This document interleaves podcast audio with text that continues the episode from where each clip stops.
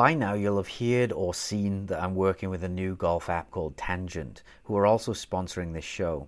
It's the smartest AI caddy in golf and is able to recommend not only clubs to hit, but target locations based on the math behind strokes gained and your own personal shot patterns. Unlike many other shot trackers, it also takes into account and adjusts for hazards that are out there. It has sensorless tracking with an amazing automatic swing detection that you can use with your Apple Watch or your phone without any need to buy any attachments for your clubs. And my favorite part, the post round analysis data helps you immediately see where you can improve and gives you simple breakdowns that you can dive into if you want much more detail about your stats. It then links this data to recommendations and actual practice drills that you can use to improve. Getting measurable data for both on course and practice drills makes Tangent one of the best game improvement ecosystems that I've ever seen.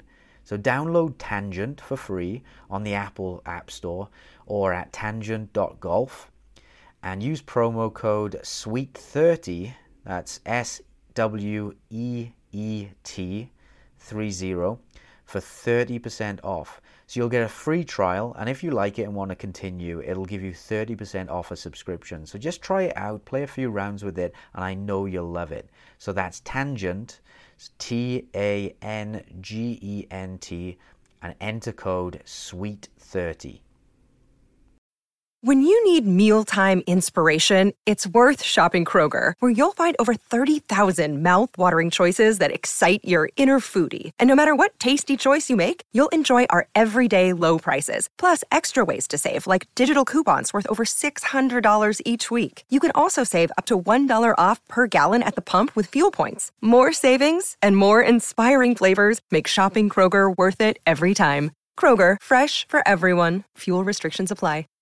Welcome back to another episode of The Sweet Spot. This is Jon Sherman from Practical Golf. And as always, I'm joined by Adam from Adam Young Golf. So, one of our missions on this show is to help everyone wrap their head around the game of golf. We know on some level we all struggle with being on the course and our reactions to shots, uh, our expectations of what's going to go on. It has ramifications for our enjoyment level, our mental state, strategic decisions. It's everything.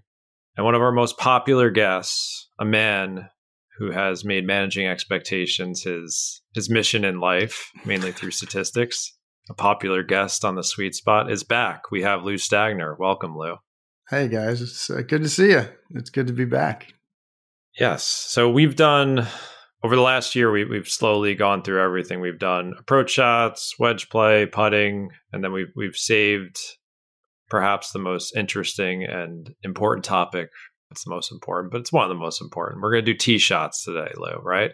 The big dog, the yeah, big, dog. big dog, or maybe and and less than big dog too, because we yeah, got a lot of we got a lot of people not hitting the big dog off the tee, and we'll maybe got some stats on that. So I think we're ready to. Lou if you don't follow him on Twitter, he is sharing awesome data. Recently, he's like unleashed the Arccos database on everyone. I know for a while, I think on a lot of our episodes, we didn't have full access to Arccos yet, um, if I'm remembering correctly, Lou. Yeah, I think and now, true. Yeah, yeah, now you have you've really run through it a bit. So we're going to go through some of your your greatest hits of data here.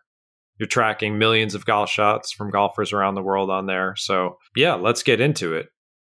Yeah, it's a it's a huge data set, by the way. How many I shots mean, do you have now? I think they're up to about 575 million shots.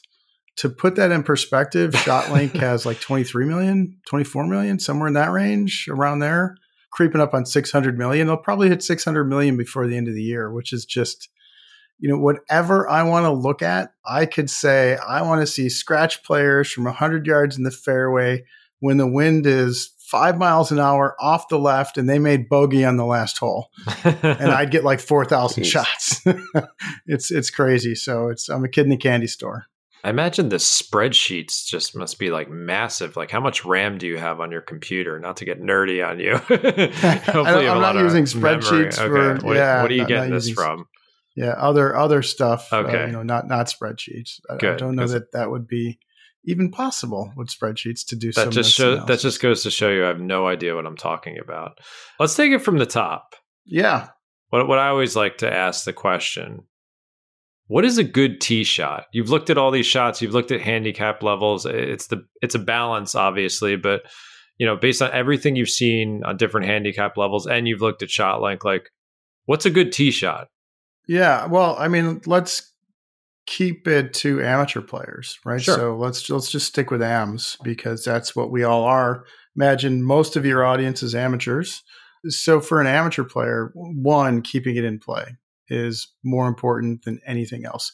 Fairways are extremely overrated for amateurs.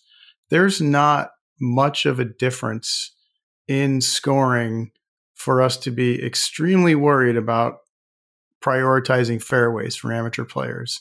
So if you have a shot from the fairway and a shot from the rough of the same distance, it's only 0.09 shots to like 0.14 shots roughly depending on the distance, depending on the skill level. There's only, you know, call it a tenth of a shot difference, and it fluctuates a little bit between being in the fairway and being in the rough. So, you know, being in the fairway is clearly better. We we want to be in the fairway, but being in the rough is not a massive penalty.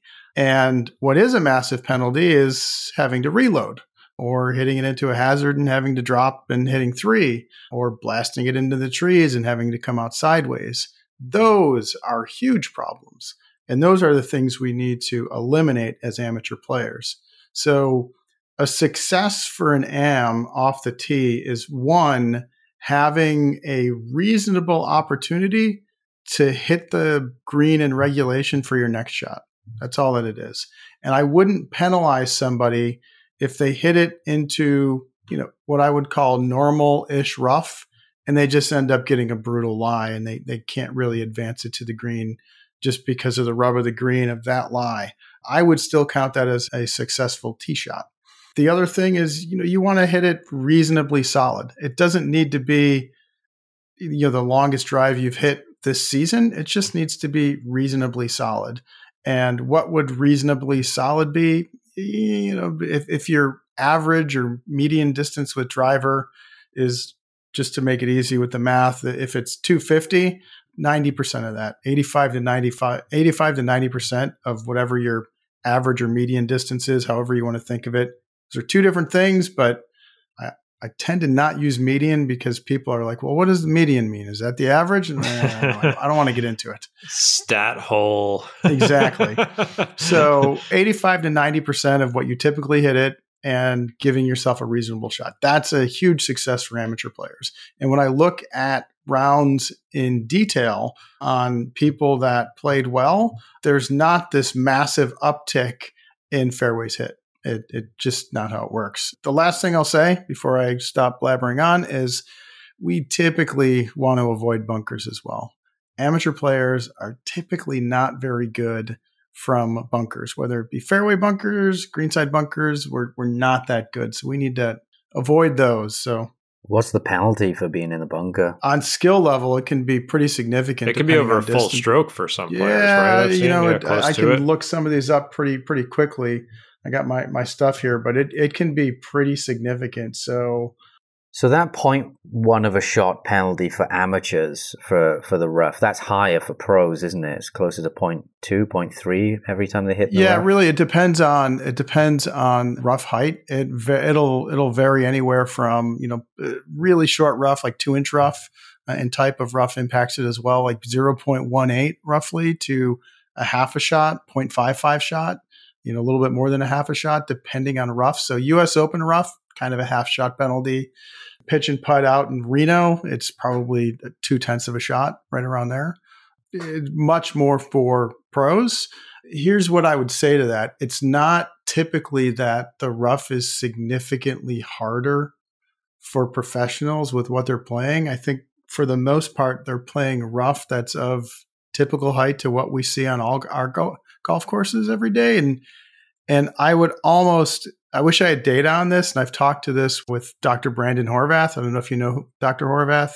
He's a uh, yeah, we know him from Twitter. He's uh, yeah, yeah. So he's the, he's a professor. Arena. Yeah, we got to get him science. on this show to talk about yeah. why, oh, he's they, great why guy. they aerate golf courses so people don't get angry. Super smart. uh, he'd be a great guest. And I've chatted with him a little bit about this, and I wish I had some data, but I I would say that uh, a lot of the go- golf courses that we all play, their rough might be a little bit higher because they probably don't have maintenance crews that are out there every day, you know, keeping the course and they're not cutting the, the rough three or four times a week. They're cutting it one to two times a week. So depending on when you catch it, you might have higher rough. It's not that the rough is tougher for PGA Tour players. It's just they are so good. And when you get them in the fairway, they have complete control over the golf ball, right? So they have so much more control out of the fairway. It's not that they're playing tougher rough. Hopefully that makes sense the way I described it. To me, it would be like their fairway shots are so exceptional compared yeah. to the rough ones. Whereas an amateur player, like they're not going to increase their performance that much from the fairway because they, no. they can't control impact conditions the same no, way. That no, doesn't exactly. make sense. And you know, I almost think there's, and this would be a question for Adam. I, I think there's probably some subset of the amateur population that is going to perform a little bit better out of the rough, especially rough where it sits up a little bit. Oh yeah, Mark of, Broadie said that when he came on our show. Yeah, he absolutely he? said yeah. that when it sits, you know, it actually helps some players because you're getting like a, a, flyer helps a lot of players. Sure. Yeah, if you're very shallow, which lots of golfers are trying to hit up on it, then when it's teed up a little bit on top of rough, then yeah, they're going to get better strikes out of it. That's a great place to start. Everything you said is obviously music to my ears. Uh, we're always trying to remind golfers what is the goal off the tee, what is success off the tee, and it is the priority is keeping it in play. And if you know that has we've talked strategy on the show, it has strategic implications. If you're always want to be in the center of the fairway and that's where you're aiming every time, and there's you're bringing maybe more trouble on the right side of the hole where the left side is totally innocuous it's okay to aim away from that and go up the left side of the fairway, depending on skill level. There's so many holes you come across where you can aim away from the trouble and say, okay, if I hit in the rough, that's okay. Yeah. I avoided that sure. bunker. I avoided those trees. That is a reasonable trade off to put the odds in your favor. I know we have a lot we have a lot to get to. So let, let's go with the topic that always everyone wants to know. And it's going to be a little bit of a downer for everyone. Let's talk about distance trends by handicap level because I always want to get this out there because the thing about distance in golf is that you know there's been this massive distance explosion at, at the pro level for a number of reasons. You know, better athletes, better access to training, better equipment, launch monitors, all that. It all plays a role, but there hasn't been the same explosion at the amateur level, and I don't want people to think that they need to drive at 300 to play well, but adding some distance is reasonable. So let's go through some of the the distance trends you see by handicap level, what, what correlation there is, and, and what kind of you know how far people actually hitting it on the golf course.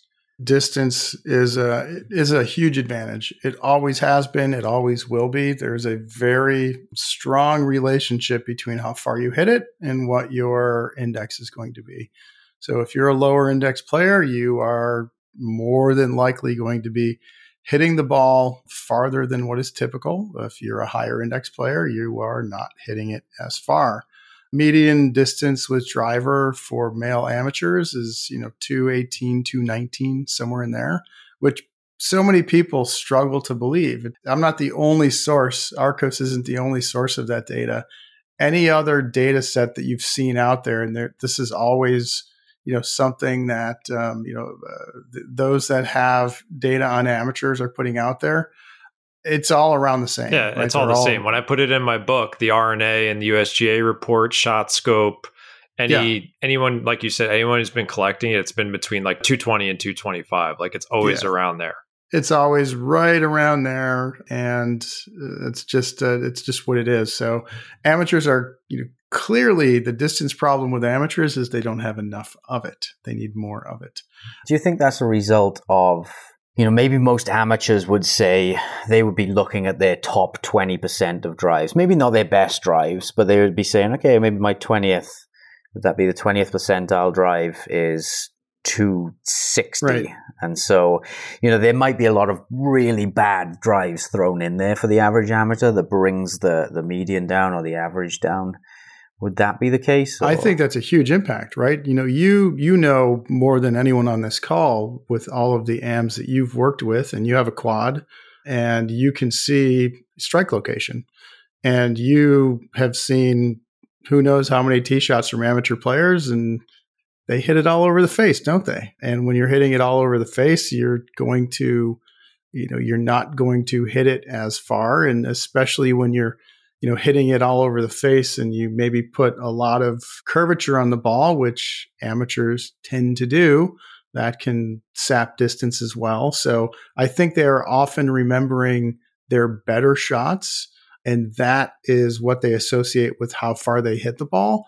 But unfortunately, we don't always get to play the our best 15 or 20% of our shots uh, every time we swing. It's just not how it works. There's 80% of our shots that are that are worse than that or shorter than that, however you want to think of it. So, but strike location is clearly an impact. And you know, I had and I tweeted about this a while ago. I had you know someone that I knew and then a few other people that did this that significantly shortened their driver shaft. I mean, went down to like 41, 41 and a half and saw an increase in distance. The one, the first person that reached out to me about it, they were measuring strike location and they brought their strike location so much closer to the center of the club face than swinging a 45 and a half inch driver. And I'd love to do a large scale study, trial, however you want to think of it, of 10, 15 handicaps, you know, your typical everyday weekend warrior and how they would perform with the benefits of the larger head, like that you get on a 41 inch shaft instead of 45 and a half. I'd love to yeah. see how that would turn out. I could see scenarios where the, the longest drives come down a little bit from the shorter shaft, but the average actually goes up a little bit because their worst drives get better. Yeah.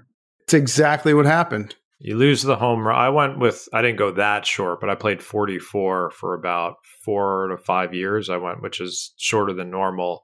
Yeah. And that did help me. It helped me strike it better and control the face more. And now I'm back with the longer driver. But I absolutely, I saw that when I first did the testing with Woody Lashen on the GCQuad. My strike location was better. So yeah, you're you're just you're losing that home run swing, which is not occurring that often. And as Woody would tell anyone who listens to the show, we don't fit clubs based on your home run swings. We fit clubs based on your more average strikes. But yeah, I, think I've never seen someone go 41, 42, but I don't think it's necessarily a bad idea if you're like you said, they're they're striking it all over the face. It zaps distance and accuracy. It's not a it's not a good combination. Have you seen like any aberrations in the data? Because we're always the thing we always get, and, and you get this more than anyone. You, your your DMs are filled with people who push back on the numbers, and they're like, "Well, I'm different." You know, we always get those. A lot of people say, and there are exceptions in golf, but do you see a lot of people, or can you? I don't even know. If you say you can't, let me know.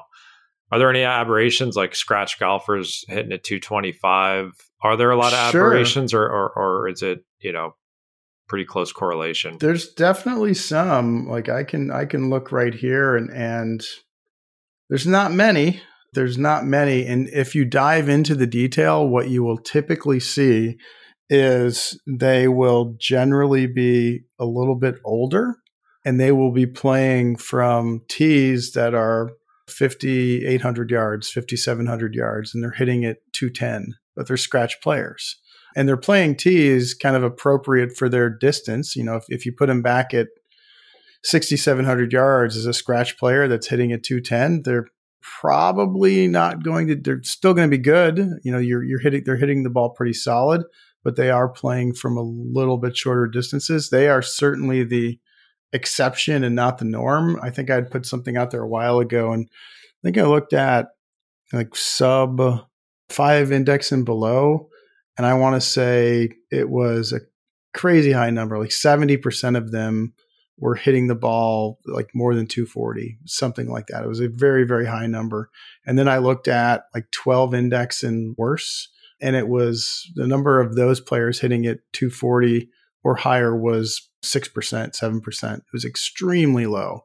Distance is a huge correlation to being a decent player. And, and that's why always encourage people to try to get longer, whether that be through speed training, whether that be through uh, you know working with. Uh, have you had Mike on here, Mike Carroll? Oh yeah, we've had him on twice. Yep. Yeah, yeah. So you know, working with someone like Mike Carroll to get your fitness better, it, it's such a massive improvement to your scoring ability. You know, roughly ten yards is going to be about a shot. You know, there's a lot of variables in play there, but know, I looked at people that gained distance year over year in Arccos. and if you gained more than 10 yards versus your prior year, there was I want to say it was 85% chance that your scoring improved by was it more than a shot? So it, it's a huge opportunity to lower your scores by getting longer for sure have you seen i think one of the, the, great takeaways i had from mark Broadie's book every shot counts and his research was that you know he found that distance was more value like if you gave at 20 yards extra distance to a pro versus a 15 handicap would benefit greatly more from that. Like distance is worth more to regular golfers than it is to the, i mean they're chasing it too for different reasons. They're they're trying to grind out quarters of a stroke against each other you, you see that in the database too like when you when you get the the 5 10 15 20 handicaps getting more distance it really like pumps up their scoring ability quite a bit. Yeah yeah definitely. 100% there's def you you are going to benefit a lot more if you're a higher handicap player. You know typically there's a there's a big if we're just talking about something like proximity um, which is going to drive being able to score better if you are looking at somebody adding 20 yards and being able to go from hitting an approach shot from 200 yards and now being able to hit it from 180, the 20 yards at that range is going to lower scores more than if you took your approach shot from 100 yards down to 80 yards. So as you start to get closer to the hole, it starts to fall off with the benefit. There's still a benefit. There's always a benefit of being closer, but it starts to lessen as you get closer to the hole.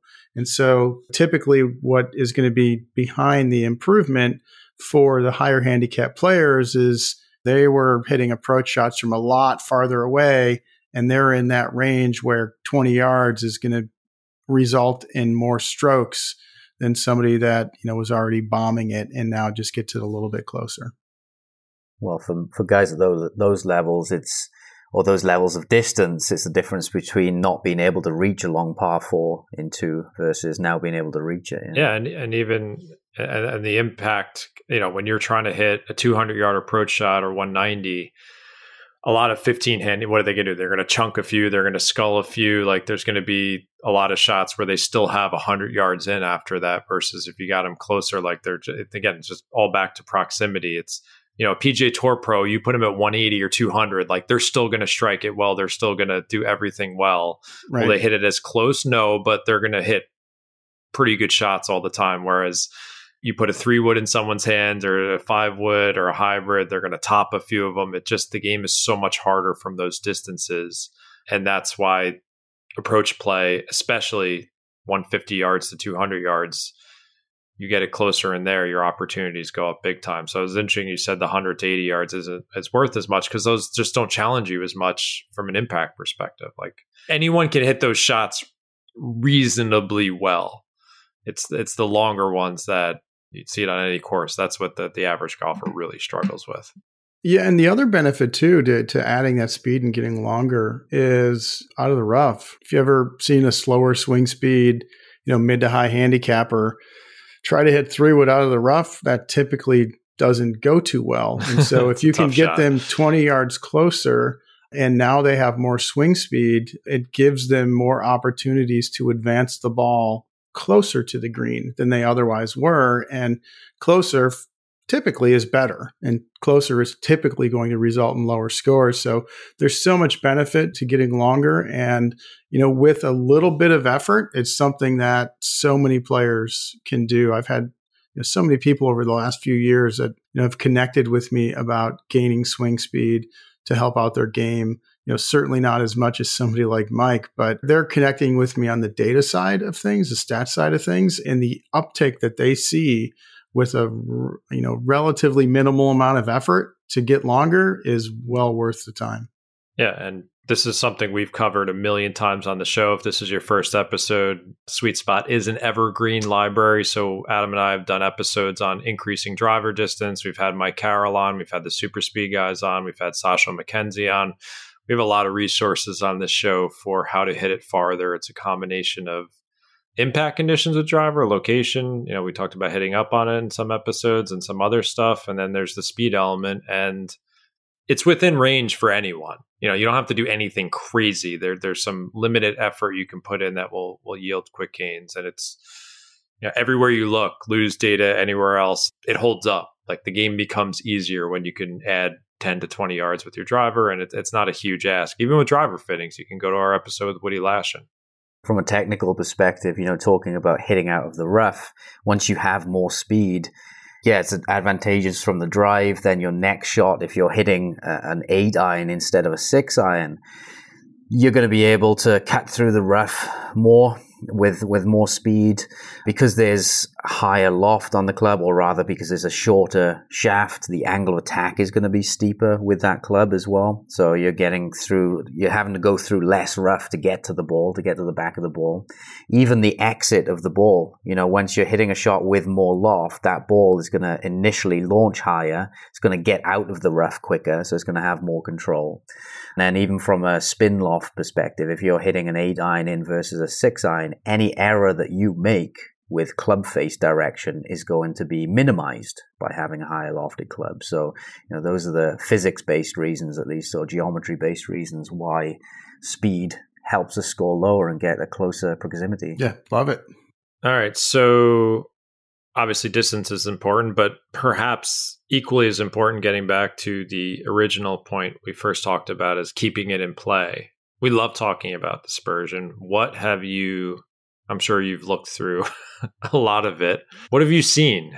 what have you seen in that dark data of the dispersion on people's drivers and, and T clubs? Yeah, everybody's, you know, here, everyone's different. This is why it is very important to know that bit of information, you know, know your own stats, know how much room you need off the tee to minimize penalty strokes, minimize putting yourself, you know, in the middle of the woods and having to come out backwards or sideways.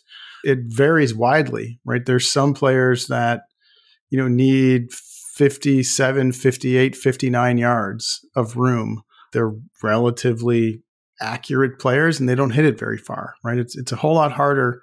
Like I can block it off the planet. I have okay club head speed and I can deliver the club with a wide open face and just I can hit it miles right. if you only hit it 220, 210, you know, it, you can still hit it wide, but you're not going to hit it as wide as, you know, somebody with, with faster club head speed. And so it's important to know your dispersion and how much room you need. So that some of the tightest players are 57 yards ish. So you would consider that above average Oh yeah, I mean tour pros because I think that I think yeah, that, I think that will shock a lot of people. Like yeah, that, that's that, you know, that's crazy. Tight, some people think are, it's like twenty or thirty yards. It's not. yeah, but these are typically when I see when I find players like that, they are typically older, uh, very low single digit players that hit it two ten. All right, and they're just striping it out there two ten, and they don't get too far offline. And there are some players that need hundred yards they're just, you know, they they swing it at 105 miles per hour. They can get it out there 265, 270, but it's all over the map. And those are the kind of players where they would step, you know, they'd go to a course in Florida with houses on both, both sides and there's 95 yards between the stakes and it's probably not quite enough for them. I've got some bad memories in Florida when I I used to be really wild off the tee and I played yeah. a lot of I played a lot of golf down there in the winters and unfortunately PGA National I'll admit to this publicly I don't think anyone will be able to identify the house but I definitely I hit, I hit a couple of roofs for sure it, oh it yeah bad. I was one I've hit guys. plenty plenty of houses I hit a house with a six iron last summer Jon um, off the tee, a house with a six iron. So I'd like to see, see you top that. I actually there, there's a course near me. It's very reminiscent of a Florida course. It's strange that it's on Long Island, but it's you know it's in you know there's houses everywhere, and they actually had a sign on one of the tees where they were essentially telling people if you're wild off the tee, like please don't hit driver. I'd never seen it before, but I thought that was pretty interesting. It was like a huge warning sign. you, you guys probably already know the answer to this, but who lives on a golf course? On the right side of a hole about 215 yards from yeah. the tee box. your property value goes down. Who lives there? What's the answer to that question? Who lives on a golf course about 215 oh, yards? It's a trivia question. I don't Yeah. know. Uh, somebody that doesn't golf Yeah, exactly. because they have Right. no idea what they're getting into The- when they buy that house. the wipey fade is coming Yeah. after you. Yeah, absolutely. Well, I've just got a question question for you regarding dispersion. How do you define dispersion? You know, is it just as simple as the most right to the most left, or are you taking away some outliers in that? Typically, when I look at it, I'm looking at, at one standard deviation for the player. And what's their standard deviation east west? I'll also look at north south, but that's more for approach shot clubs. But I look at their standard deviation east west. So take all of their all of their tee shots, how far offline was each one of them, and then take the standard deviation east east west. You typically, you know, you want to be about two standard deviations away from trouble when you're picking a target, roughly around there. In Mark Broadie's book, I'm trying to remember my statistics classes. That's 68% and 95. That's one. that- yeah, it's 68, 68 95 's one. roughly. Okay. Yeah, all right. 68's one, 95's two. So my standard deviation with a driver is about 15, 15 yards or That's so. really good. That's super. yeah, I mean on Yeah, on a yeah. block practice, and I am a good Yeah. driver of the ball. That's that's well accuracy wise, but yeah. And so I, I'll have players when I'll start when I start working with players, I have them go through an exercise where they start to gather that data for me, where they'll go out and and I prefer that they do it on course. It's a lot different in a simulator or you know hitting into a net or on a driving range. I prefer they do it on course where they're simply going out and they're picking a target, ideally you know, it's something easy, middle of the fairway, edge of the fairway, whatever it happens to be for that hole. And then when they get out there, they are pacing off or lasering off how far left or right they were of their intended line. And then they, you know, track 60, 70, 80, 90, 100 of those and give me the data. And we, and we use that to figure out how much of a window that they need. So, you know, there's some D1 college players I've worked with in the past that, you know, need 60 yards and there's some that need 74 yards.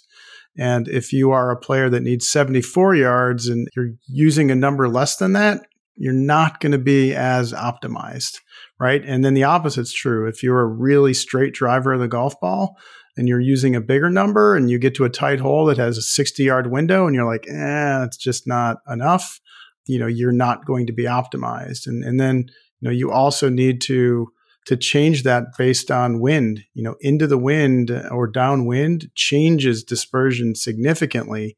And when you get into the wind on something and it's, uh, you know, you got 70 yards worth of room and it's into a seven to 10 mile an hour breeze, your dispersion is probably going to get big enough where, you know, you, you might not have enough room anymore. And downwind, the opposite's true. Like if it's straight downwind, it straightens everything out and your dispersion gets a lot tighter. So, you know, there's no, you know, one perfect answer. It, it's always constantly changing. And, and all you can do is try to be as directionally correct as possible, knowing that it's not going to be perfect. Making these kind of decisions and understanding these things is a whole lot better than just kind of winging it and not really knowing what you're doing or why you're doing it. We are going to take a quick break and we will be right back. We have an exclusive offer on one of my favorite golf shoe brands, True Linkswear. They just released their new Lux G shoes, which is their first big release of 2024, and it is packed with a ton of features. The Lux G is available in both men's and women's models, and it combines tour level performance with a new fit and feel. You'll get the comfort that True Linkswear is known for with their Wonderlux midsole for a supportive yet comfortable ride. The Lux G is also fully waterproof with a two year warranty, and they have designed it with their padded heel lock system to ensure stability throughout the entire golf swing. But they didn't stop there. True Linkswear always pays attention to the small details.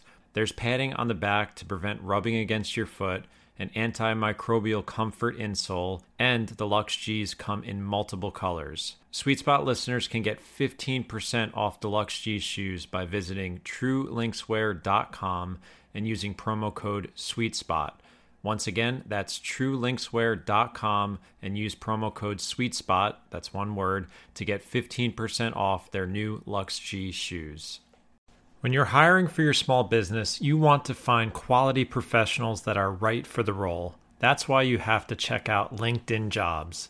LinkedIn Jobs has the tools to help find the right professionals for your team faster and for free. You can post your job for free at linkedin.com forward slash sweet spot. LinkedIn is not just a job board. It helps you hire professionals you cannot find anywhere else, even those who aren't actively searching for a new job, but might be open to a new perfect role. In a given month, over 70% of LinkedIn users don't visit other leading job sites. So if you're not looking on LinkedIn, you're looking in the wrong place. Also, on LinkedIn, 86% of small businesses get a qualified candidate within 24 hours. Hire professionals like a professional on LinkedIn. Just recently, they even launched a new feature that helps you write your job description, making the process even easier and quicker. And they know that small business owners like myself and Adam are wearing so many hats and might not have the resources to hire, so it's a great place to get help. Now, here's what you can do post your job for free at linkedin.com forward slash sweet spot. That's linkedin.com forward slash sweet spot to post your job for free. Terms and conditions apply. So you'd say, in terms of how far away should you aim from big trouble, like out of bounds? Is there a rule of thumb for that? You said two two standard deviations. Is that right? Yeah, about two standard deviations. Like in Broadie's book, he talks about how often you should, you know, hit it OB and for different skill again, some of this changes based on on the hole and the length of the hole and what you would leave and and what the hazard might be. So some of that changes, but it's around five percent. Um, you know, you don't want to hit more than five percent of your golf balls OB. That's why if you use two standard deviations, you know, five percent are kind of your outliers you know, two and a half percent on either side, and that kind of gives you a rough ballpark. The best way I could wrap my head around it was the bigger the trouble, and OB is the biggest trouble, and then you know bunker and trees could be second and third to that. The bigger the trouble, the more you aim away from it if you have that opportunity to do so. And on top of that, the lower the skill level, the more they're going to have to aim away from it. So Absolutely. if you had a scratch golfer and there was trouble up the right side, and nothing on the left. Well, the scratch golfer can like maybe chase a little bit up the left side of the fairway a bit just to adjust away from it because their dispersion is going to be tighter. Whereas the 15 handicap, it might make sense for them to aim in just into the rough, so they make yeah. sure that they're not going to hit it OB. No question. So yeah, yeah, like you said, there's there's different answers for different handicap levels. But the way I always thought about it is like bigger trouble, aim farther away if you can, and then less skilled you are, the more you have to farther you have to aim away too, just because you, you just can't control the face and strike as well. Yeah, part of this topic, and I, I think it's something you wanted to touch on, is you'll get into situation and players will drop to three wood for accuracy. Yeah, let's bring that up. yeah, that's just typically not a, a, a, smart play. So when I look at this data in Arccos and I look at the player level. So I look and see how Jon Sherman does with his driver. I look and see how Jon Sherman does with his three wood. Most players, so just looking at it from a fairway percentage hit, most players are only going to hit about 1% to 3% more fairways with their three wood than their driver. Marginal increase in fairways hit. When you look at dispersion, the dispersion with driver is really almost identical to the dispersion with three wood. Very, very, very similar. It's a little bit tighter with three wood, but it's it's not materially tighter with three wood. But what is significantly different is the distance that you hit it. Three wood is going to, on the whole, be shorter than driver. When you look at things like, you know, the percentage of shots that are within 30 yards of the center of the fairway, it's only depending on skill level it's only about 2% different. So uh, you know you're only going to have 2% more shots you know within 30 yards of the center of the fairway with your three wood versus your driver. It's pretty small. It's, it's not you're not going to pick up a lot of accuracy. You are going to be shorter. So when you find yourself in really tight situations you know three wood might not be, it might be a club below three wood. It might be another club below that, depending on your skill level and what you're up against. But going on a tight hole from driver down to three wood is, you know, not a recipe that's going to really lower your scores.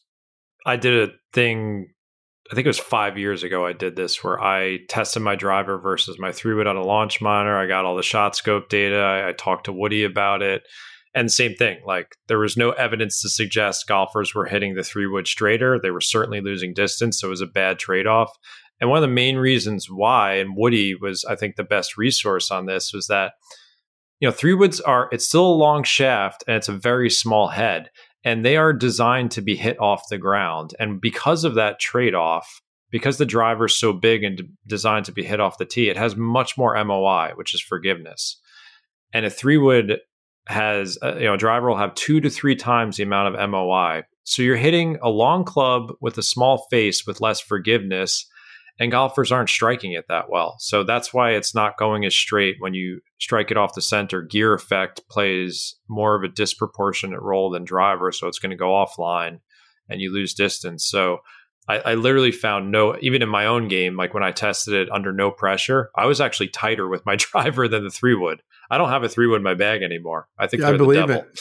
Yeah, I, I, I, dropped the club. It, it served me no purpose whatsoever. I couldn't hit it that well off the ground. I needed more loft, and off the tee, I didn't hit it as far as my driver, and it was a little bit wilder. So, I think that's one of like the big myths. I'm glad you found that too. Is that you know if you're if you're just defaulting to a three wood on a tighter hole you're already losing distance and you're not gaining accuracy more likely. So you're no. just losing strokes. You know, that, another way to think of this in non math terms is your biggest miss with three wood is going to be as bad as your biggest miss with driver, and you're going to hit just as many of them.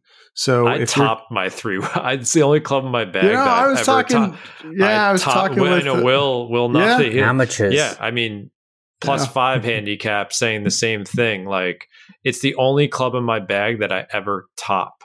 That's wild. Never, I, I took my think, three wood out of play topped, too. Yeah, I haven't topped the driver in I don't know how many years, but I have many memories of topping three woods off the tee on approach shots. So that's awesome. throw, throw, that into the numbers.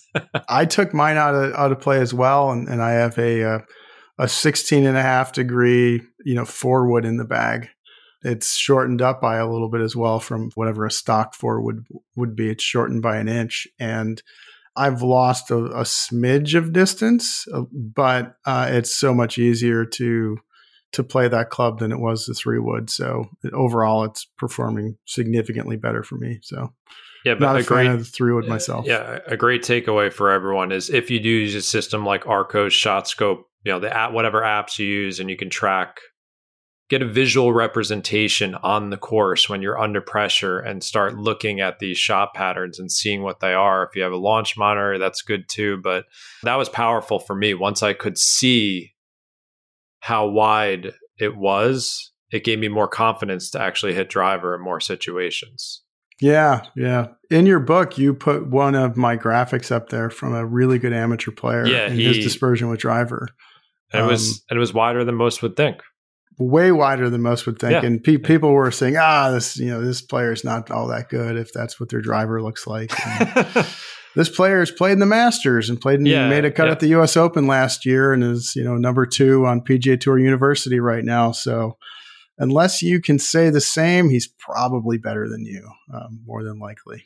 So.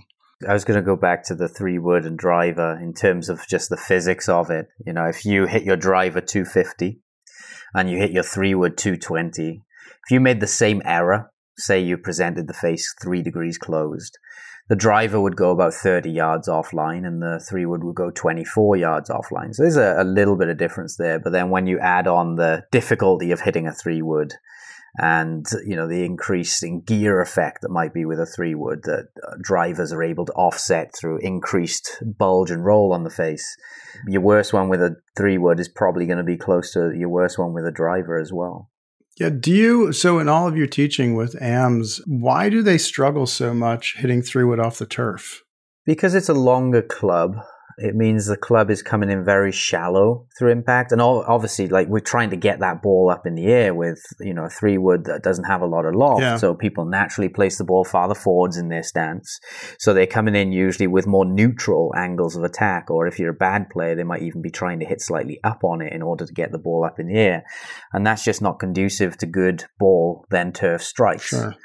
So it's it's when you combine that with the length of the shaft and the ease of you know, if, if you just drop a tiny bit in, even with an iron that's coming in relatively steep, it's going to result in a big fat contact. When you add a shallower or wider arc at the bottom, that actually makes it slightly worse with shallower angles of attack. So yeah, it's just just a strike issue really. It's uh, competing things, trying to get the ball up in the air while trying to strike it well as well. Mean, if you've got a lot of speed, you can put the ball farther back in the stance and still get a negative angle attack with a drive. Uh, with a, a three wood and still get the ball to go up in the air. But most amateurs don't have that speed. If they used a Tour Pro's three wood technique, they'd hit it very, very low. Sounds a lot like me with playing it way back in the stance and smashing down on it. Yeah. I never solved that equation. I just went to a five wood now. I just bypassed it. I just, uh, not a good club for me. And Benny, uh, we, we did an episode on Woody on fairway woods and we talked about that. Like most golfers, just, they just need more loft. Yeah, let's get a 16 degree driver. Three wood just doesn't have enough. Yeah. It, it's, that's why these mini drivers are, are good ideas for some players too. Anyway, so yeah, dispersion, that is, I think, one of to reiterate again, I think that that is one of the benefits of keeping track, whether it's a launch monitor on the course. Take a look. I think you'll be surprised, and you'll make and you'll have you'll make better decisions, and you'll be more confident in those decisions. If you can plan out your tee shots and look at a course, you know a lot of the stuff I learned from Scott and Decade. That was really the big game changer for me when I first learned about that stuff. Is like, wow, I can really like look at these courses, pick my targets, understand what are reasonable left to right outcomes with the driver, or maybe it doesn't make sense to hit the driver. And then I step up to the tee with the decision made, in my target, and that frees me up to execute. And more importantly, you know, if you do hit one in the bunker or out of bounds, like you have to understand, like, yeah, that is part of that outcome. That's okay. It is like you're never going to eliminate them. Hopefully, it's only part of that 5%, that second between what the, the last standard deviation, but that's part of it too. So it, it actually, I thought, helped me accept those really crappy outcomes too. So dispersion is just super important. Yeah, you know, I think that I think the benefit there, and you kind of hit on it, is talking about Scott and Decade making those better decisions. And if you can make a decision that is going to either choosing a better club or choosing a better target. And once a hole, if you can do that, and it saves you 0.05 shots once a hole, that adds up pretty quick to, you know, roughly a shot, nearly a shot around without doing anything other than making one good decision around or one better decision a hole. That's a lot of opportunity just from doing nothing other than understanding some of these things and applying them. And typically, you'll save more than that. So it, it's it's low hanging fruit, in my opinion. Do we have data on penalty shots? The uh oh. You know, I do. I do, but I don't know that I have them in front of me. But it, you know, it's pretty just broad. Like, I mean, I, am sure it's not surprising, you know, by by handicap yeah. level. But you know, what are you higher, say? higher your higher handicap, handicaps, more, more penalties. yeah, that and, and, that's and and that's really like the. It's such a hard because I got this question all the time from people. It's like, well, I'm losing two or three balls around. Like, what can I do? I think there's some strategic opportunities there. Like maybe they aren't aiming away from the treble enough and then then we get into the realm of face control and strike issues which is probably a lot of it. And yeah for a lot of golfers that that is the big challenge of golf is how can i keep that ball in play? Because as you started the episode off with like that is that's the biggest problem to solve in my opinion. The distance is nice you know if you're driving at 230 going to 250 is going to be like that's going to give you some some scoring advantages there but you know, if you're that golfer who's stepping up to the tee and you're like, I have no idea where this is going, that's a tough way to play the game because it just puts pressure on everything else. And then you are, you know, you're getting into those penalty and, and, and recovery situations more often. Yeah, no question. Keeping it in play is paramount for AMs uh, w- without a doubt. And the higher handicap you are, the more you're hitting OB. And when I look in the data on that, a lot of it comes with driver there's a lot of players, you know, going through two, three, four or more balls around uh, by hitting it into bad situations off the tee. Some of that could be better target selection. Some of it could be club. I'm able to see, you know, some things like that in Arccos, and I, I can see, you know, players on holes that are tight with just not enough room and, you know, wailing away with driver and, you know, and reloading uh, because they just, they're going to hit a lot of balls OB. Uh, they need a lot of room. And so understanding that is going to help you reduce that either by having some good information to work with your coach on or by choosing different clubs in those situations where you just don't have enough room to hit driver. When is a case where you'd recommend not hitting driver? So you've got out of bounds either side and there's not four standard deviations between the out Yeah, you need to drop down to a club that is going to be within those constraints. So it, it's probably not a three wood. It, it's going to, and it may not be your next shortest club. It may be a club lower than that. You know, you may have to, if your next club after your three wood is a hybrid, you know, a, a three hybrid or four hybrid, it may be one less than that if it's an extremely tight hole. It could be. And, and so understanding your side to side dispersion throughout the bag is pretty important. You might find yourself in a spot where, you know, you need seven iron off the tee on some I've seen some crazy holes. People send me, what should I do on this hole? And they'll send me maybe a picture of it and I'll look at it and I go, what the what is this thing? Yeah. Who made this golf hole? Like there's houses on both sides and there's, you know, 35 yards from backyard to backyard like there's just no, it's a bowling alley. It's not a golf hole. What are you? What's going on here? And you know, hit putter off You'll the tee. Have to put those on Twitter. Yeah, put it down the fairway. You don't want to. You can't hit anything in the air here.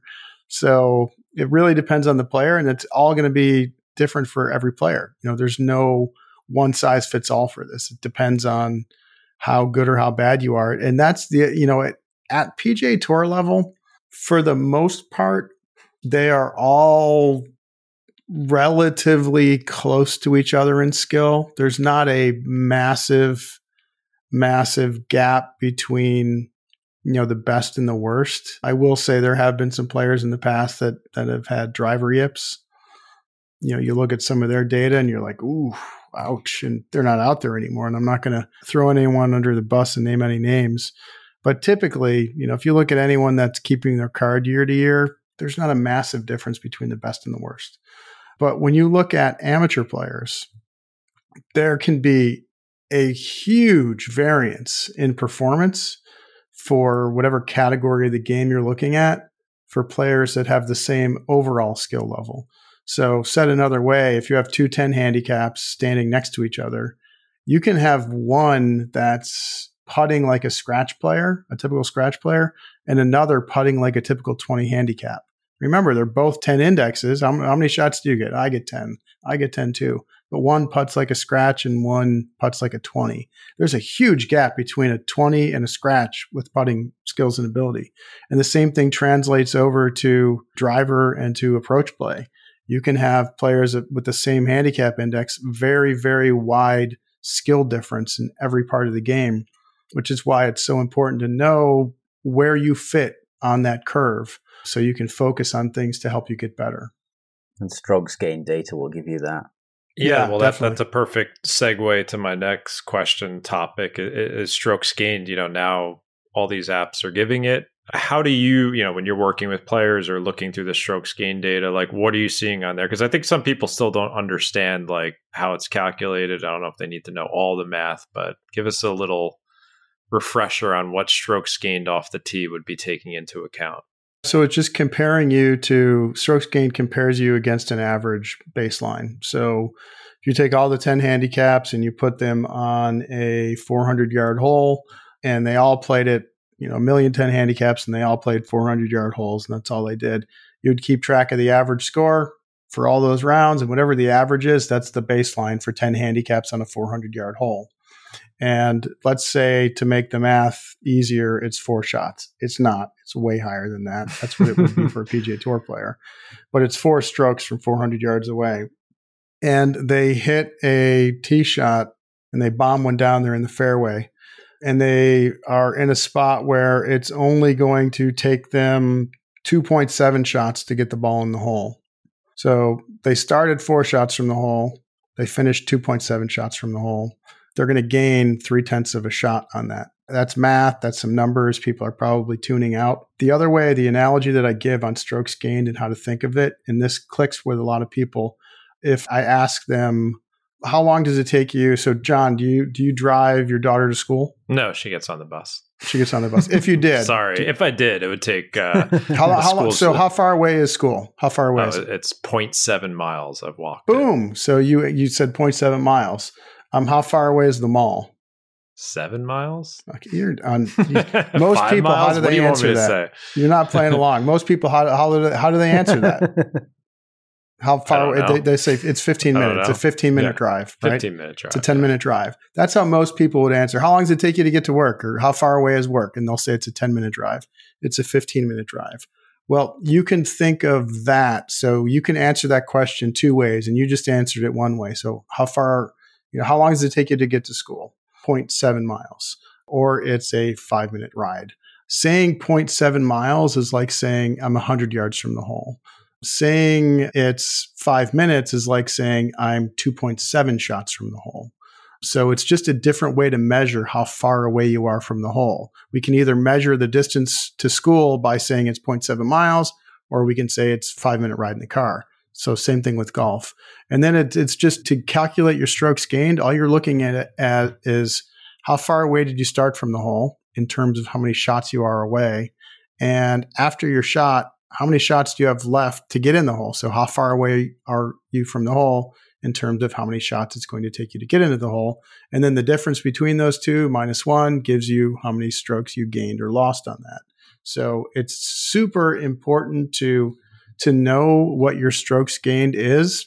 I don't know that it's super important for you to to understand the math behind it, although it's really simple. There's uh, some good videos out there that that walk through it if you haven't read Every Shot Counts, I know you've had Broadie on here. If you haven't read Every Shot Counts as an amateur player, you have to read that. It, it yep. should be required reading if you're serious about improving so you can understand these concepts in a lot of detail. But most important for you is if I ask you the question, you know, what's your strokes gained off the tee? Jon, what's your strokes gained off the tee?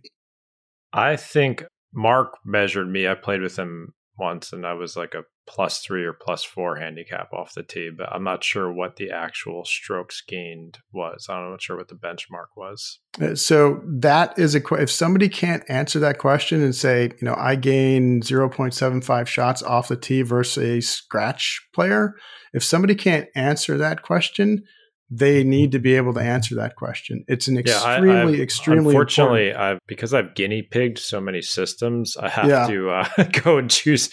And also, I don't. The one thing I've been negligent of is because I play so many tournament rounds. I have not, for whatever reason, I, I don't like using the tracking system in that or worrying about it, and like tagging shots on the green and stuff like that. So I, I I, I, have to be better about that. Yeah, it's so it's so important because we all have bias about what we are doing right yeah, and what, what we, we are doing wrong. Yeah. And when you actually have that data and you know the areas that are weak, it allows you to focus on them. And it also maybe perhaps allows you to spend less time on the things you're really good at. Like you don't, and, and I think uh, people fall into this trap of having their own personal bias about their game. And I've talked to some players about what they think they do well at, what they think they don't do well at. And then we get them to start tracking their data. And it turns out more often than not that they are they're pretty incorrect about what their own perceptions are. You know, we tend to remember something that was, uh, you know, impactful, either good or bad. And then we start to associate our performance with my nine iron. My nine iron's horrible. I'm no good at it. Or like I am, I'm really, you know, I'm an incredible short game player when you're just not. You just maybe had a couple of rounds where it worked out really well and, and it was impactful and you remembered it. That's why it's so important. And I don't, uh, I mean, I, am part of Arccos. I'd love for someone to, to get Arccos, but as a performance coach and someone that's helping out with that, I don't care if you use the back of a napkin. You have to know that if you want to try to get better and improve. Are there trends with strokes gained you're seeing in the database? Because everyone's different. You know, like you said, some five handicaps are losing strokes off the tee versus that level or scratch, and others are exceptional off the tee and they're losing it with iron play or putting. Right. It's more the performance of like distance and dispersion that's more important that you see. Strokes gained wouldn't you know you wouldn't see any trends on there, or do you? I'm just curious. Well, you know, strokes gained is really a, a great when we're talking about driver. We're focused on driver. You know, for this episode, we've kind of gone off in a couple of other directions, but you know, with driver, strokes gained is really a good measure of accuracy and distance together. Yeah, it's, blends it's, it's, it's, right? a, it's a blending of those two. And does every system, this is what I want to understand. Like, so if, let's say you drive a 280, but it's in the rough. So right. you're getting points for distance, but you lose a little bit for missing the fairway. Or if you hit in a fairway bunker, you know, there's a penalty there and strokes gained as well. It's differentiating where you're in the trees and obviously out of bounds. That's, right. you know, massive penalty. So yeah, it, it's it's always the the blend of the two. But I always think the best example I always think of is like you give me two players and say, oh, they're both hitting at fifty percent fairways. I'm like, great, but one of one of them averages two eighty and one's hitting two twenty. Like that's what strokes gains tells you. Or if one's hitting three out of bounds and the other one's hitting none out of bounds or half, yeah. you know, point less, uh, only 0.5 times around. It's just not. It's just not enough information. It's not even close to enough. No, it's not. The Does Arccos separate that out? Arccos will give you strokes gained off the tee, and, and they will give you an assessment on what you are, you know, what's contributing to your strokes gained off the tee, like how much distance contributes and how much accuracy contributes. So they break that down a little bit and definitely some valuable information there. But if you are for your handicap or your skill level, you know, if you're hitting the ball longer than normal, you typically know. If you're hitting it shorter than normal, you typically know. It's good to have that strokes gain number. Just if if only you have if all you have is is only your strokes gained off the tee and it's not broken down saying your this your distance is contributing this much, your accuracy is contributing this much. Just having that overall number is extremely valuable to know that number. Now it's going to allow you to benchmark yourself to other players of the skill level you're at or the skill level you want to try to get to to let you know if it's something that you're doing well or not doing well and if it's an area you need to focus on either through more distance or working with your coach to get better technique to get more accurate whatever the case may be. Having that number is a great starting point and without that number you are you know you're probably just guessing as to if it's a strength or weakness and, and by how much. Yeah, we, we did an episode on on stats and I think we are both in agreement. It's a it's a better starting place. So if your yeah. starting place was only fairways hit or, you know, up and down percentage or putts per round, like that's not a great starting place because you we want to answer why. So if you're losing strokes off the tee, like why? Is it because is it the the dispersion issue or is it you're just not hitting it far enough? Sure. And that's where the homework needs to be done. I don't at the moment I don't know my exact strokes gain, but I, I, think I've learned enough stats where like I can look back on my rounds and think about it and be like, okay, I know impact wise what I need to be working on to make sure I'm where I want to be. But you're right, the best chance is like having the, the the data at a granular level just to make sure that you're not wasting time on something that you're already pretty damn good at and then something else that perhaps needs more attention. For me for example greenside wedge play that needs more attention right now and i need to go there. It's a much better starting place to, to answer the question of well why and how do i change it? Sure. Yeah definitely. I've even gone so far as to, you know, take Golfmetrics out with me and then look at the strokes lost for certain things. And so if it says you hit a shot and you lost 0.5 of a stroke, and then we go and we tally that up with the reason for it. You know, was it a fat contact? Was it a toe contact? Was it even a mental error, like a misjudge of club? And so we can even keep track of it's it's very labor intensive that, and I'm looking at, at a way of putting that into an app, but it's a good way of giving you definite answers of, or more definite answers of, you're losing three strokes around from club selection errors, for example. Sure. Yeah, if you get down into that detail, you can you can certainly there's a lot to be gleaned from that.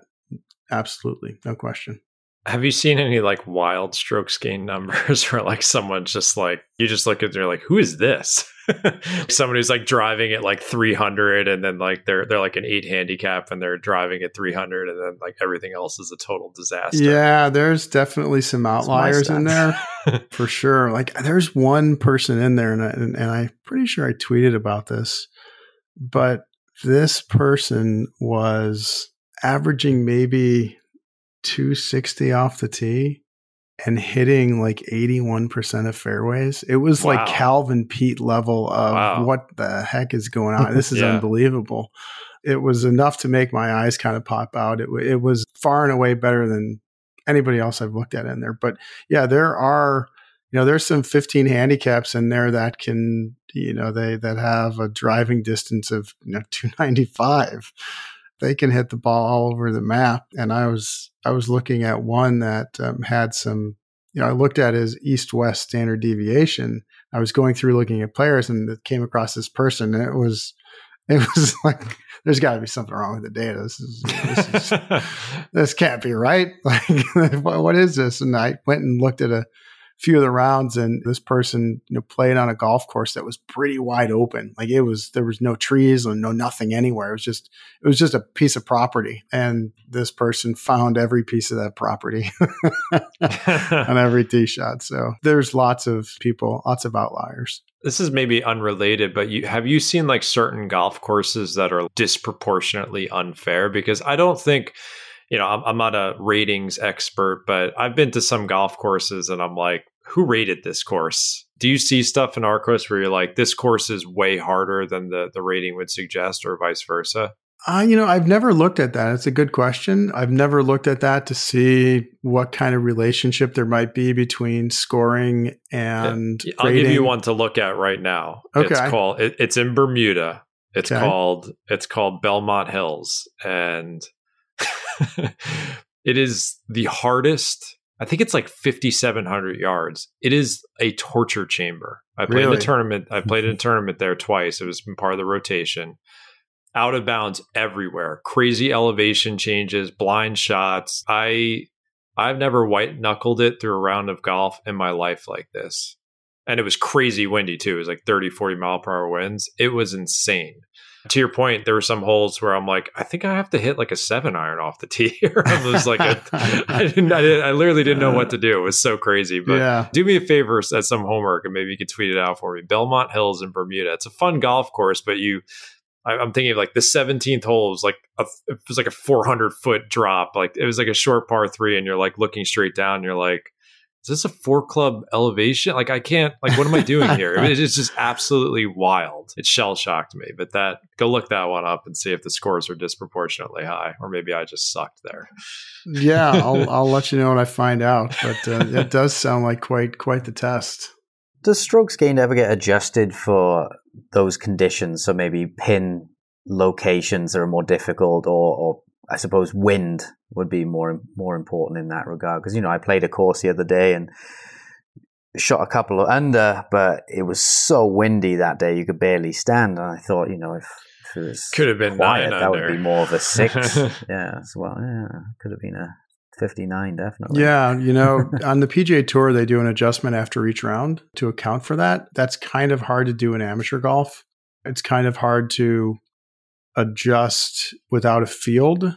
I think you'll see that at some point in the future, but it's kind of hard to. Uh, you know, there's there's some thought that needs to go into how you would make those adjustments. It's it's really easy when you have a field of 155 players or 75 players on the weekend or 70 players on the weekend, and you can see yeah, you, you a, would need enough Arccos users playing the same course on a day for certain conditions, right? Yeah, I mean, ideally, that what the current handicap system's doing? Because I never get the PCC adjustment. I play in the wind all the time, and it never yeah, gives it to me. They, they like, never are not enough people. That. Are not enough people posting that day? Is that what's going on? Typically, yeah. Like uh, somebody went out. I talked to somebody about this. They played a doesn't matter what the course, tough course, and they played it from the tips, and they went out and a rainstorm and it was and the wind was blowing 20 plus and it was like that all day and they were the only two people that played that day. The only two people. No everyone No- else no was smart enough adjustment, not to be there that Yeah, day. yeah. it was unfit for man or beast and they played 18 holes and played horribly. They were uh, just intentionally trying to torture themselves. No pcc for that because nobody else played. Yeah, so makes sense. yeah unfortunately Here's a curveball question for you that was sent to my DMs. love it Are you ready? ready I heard there was a time you were playing and your partner refused to give you a yardage to the green. Can you elaborate on what happened? oh my goodness i bet i know who that came from I bet it was the friend that wasn't going to give me that yardage. Yeah, I still I still bust his chops about that. And yeah, we're playing and he would not, you know, I was off in the woods, surprise surprise, but I had a shot. I had an open shot. He's a hyper hyper competitive man. He wants to crush your soul it doesn't matter what you're doing he wants to win and i wanted to i asked him for a yardage because i was so like i was almost off the property. And he just refused tight-lipped he wouldn't say a word about it.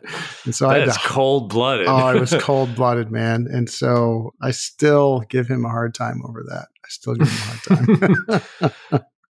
Yeah, good stuff All right, well, I think we, I mean, we got some of the Twitter questions were just too hard. Lou can't come up with magic here. We got a few of them. How many degrees of loft does Lou's calculator have? There's a six six degrees six degrees Six degrees. that's All easy right, that, that's good to know. Yep.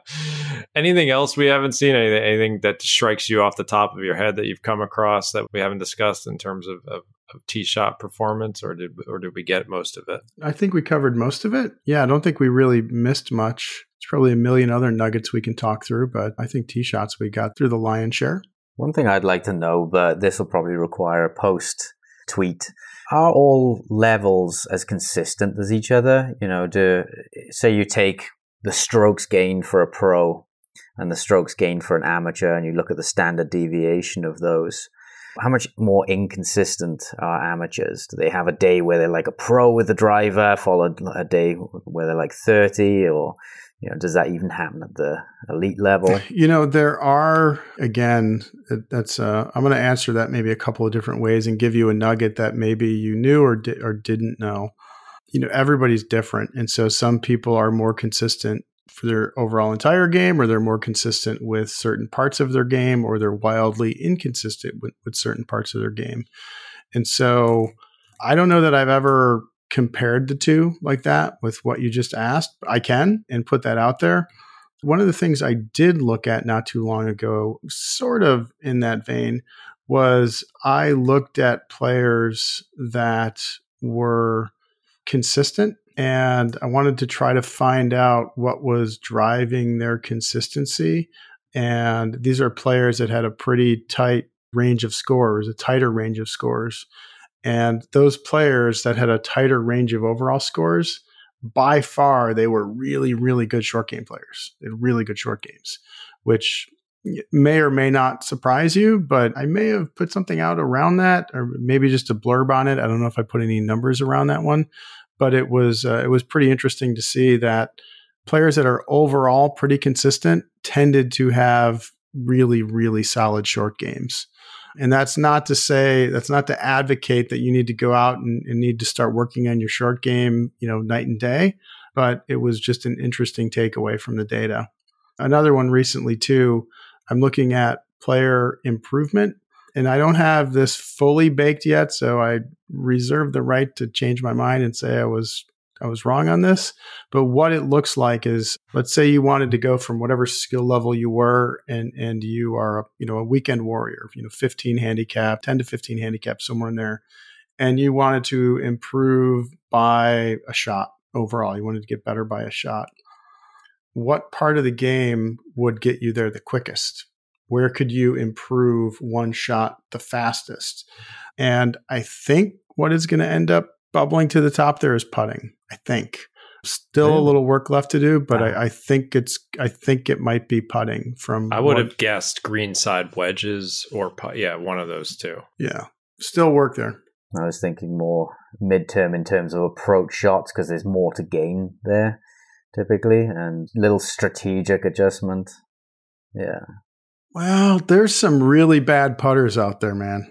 yeah, there there might be yeah, there might Yeah. Talk about outliers. You know, you, when you see a round with a lot of putts, there's some outliers there. So there's some low hanging fruit for people with putting, but I could say the same about every category. For some people, there's low hanging fruit with driver or with their irons or with their around the green play. It just depends on you. Everybody's different. Knowing where you are is first step. Yeah, I'd say return on time invested. So, you know, when I'm talking about tournament prep, I usually push people more towards the short game stuff because, you know, just a, even a few putts on the green before you go out can improve your feel and greatly improve your strokes gained there. Yeah, I, I always feel like, again, it, it depends, but there's a lot of quicker wins in the short game. I think that's an easier problem to solve for most players. Like if they are really bad at it, then saying like, well, how do I take a really bad iron player, a really bad driver? Like I, I think for most players, it's a little bit more time and effort where you could show someone a basic wedge technique or give them some speed control drills and they can clean that up yeah. a little bit quicker. And I believe the ceiling is higher on that part of the game. Like you're yeah. never going to just putt lights out all the time, but you can get to a point where it's like it's not it's not a disaster for you anymore and then the gains are going to have to come elsewhere but yeah it's a the golf's an interesting puzzle to solve it, it is there's one more thing that i think you guys would find really interesting and you may have seen this but i found it to be fascinating especially diving into it so I grouped players by skill level. So put all the scratch players together, the fives, the tens, etc. And then I looked at their performance, you know, within that skill level. And I was looking at the short game. And I wanted to see if anything bubbled to the top with their short games. So when looking at the players with really good short games, that are better players. So better player to me was like single digit, you know, eight, nine handicap or better. The players with the best short games that were single digit players, they tended to use a wider variety of clubs around the green. And the players with the worst short games of the good players, they tended to use fewer clubs around the green. So they were constantly just grabbing their 60 or grabbing their 56 or one of the two, and that was it. Even in situations where they were, you know, long sided, you know, the ball was two yards from the edge of the green and they had 18 yards of green to work with, or 20 yards from the hole, they're grabbing their 60 all the time, no matter what. And what was extremely interesting is for higher handicap players, so 15 index and above, it was the opposite. I knew it. I knew the it. The opposite. That's why I tell the average players, I'm like, just get one thing that yeah. you can just do and do that. And like, if you have an exceptional short game, then you're Seve around the greens or Phil, then you could do so. I'm not that type of golfer. I'm just, I'm a 56 or 60 and just so, but that's where I wonder, like, yeah. I'd love to have your strokes gained to see. I think I'm a perfect example of the, the scratch level player who has a below average greenside wedge play for my skill level. Yeah. I don't spend enough time, so I'm not comfortable with as many variety of shots. So I'm in tournaments with players who can do that. I see them like, wow, they can really like they've got a lot of shots around the green, like they're exceptional. And yeah. me, where I'm just not as comfortable with delivering the loft and the ground contact and all that stuff, I'm like, you know what? Let's just not shoot yourself in the foot here. Like the strength of my game is driving an iron play and I'm a pretty good putter now. Like I'm just trying not to do damage with my wedges. And if I do get there, then I would be a little more adventurous, I think, with. So it, it does make sense to me. Whereas, like, and that's the same theme for, I think, the higher handicap players, like, just get it on the green.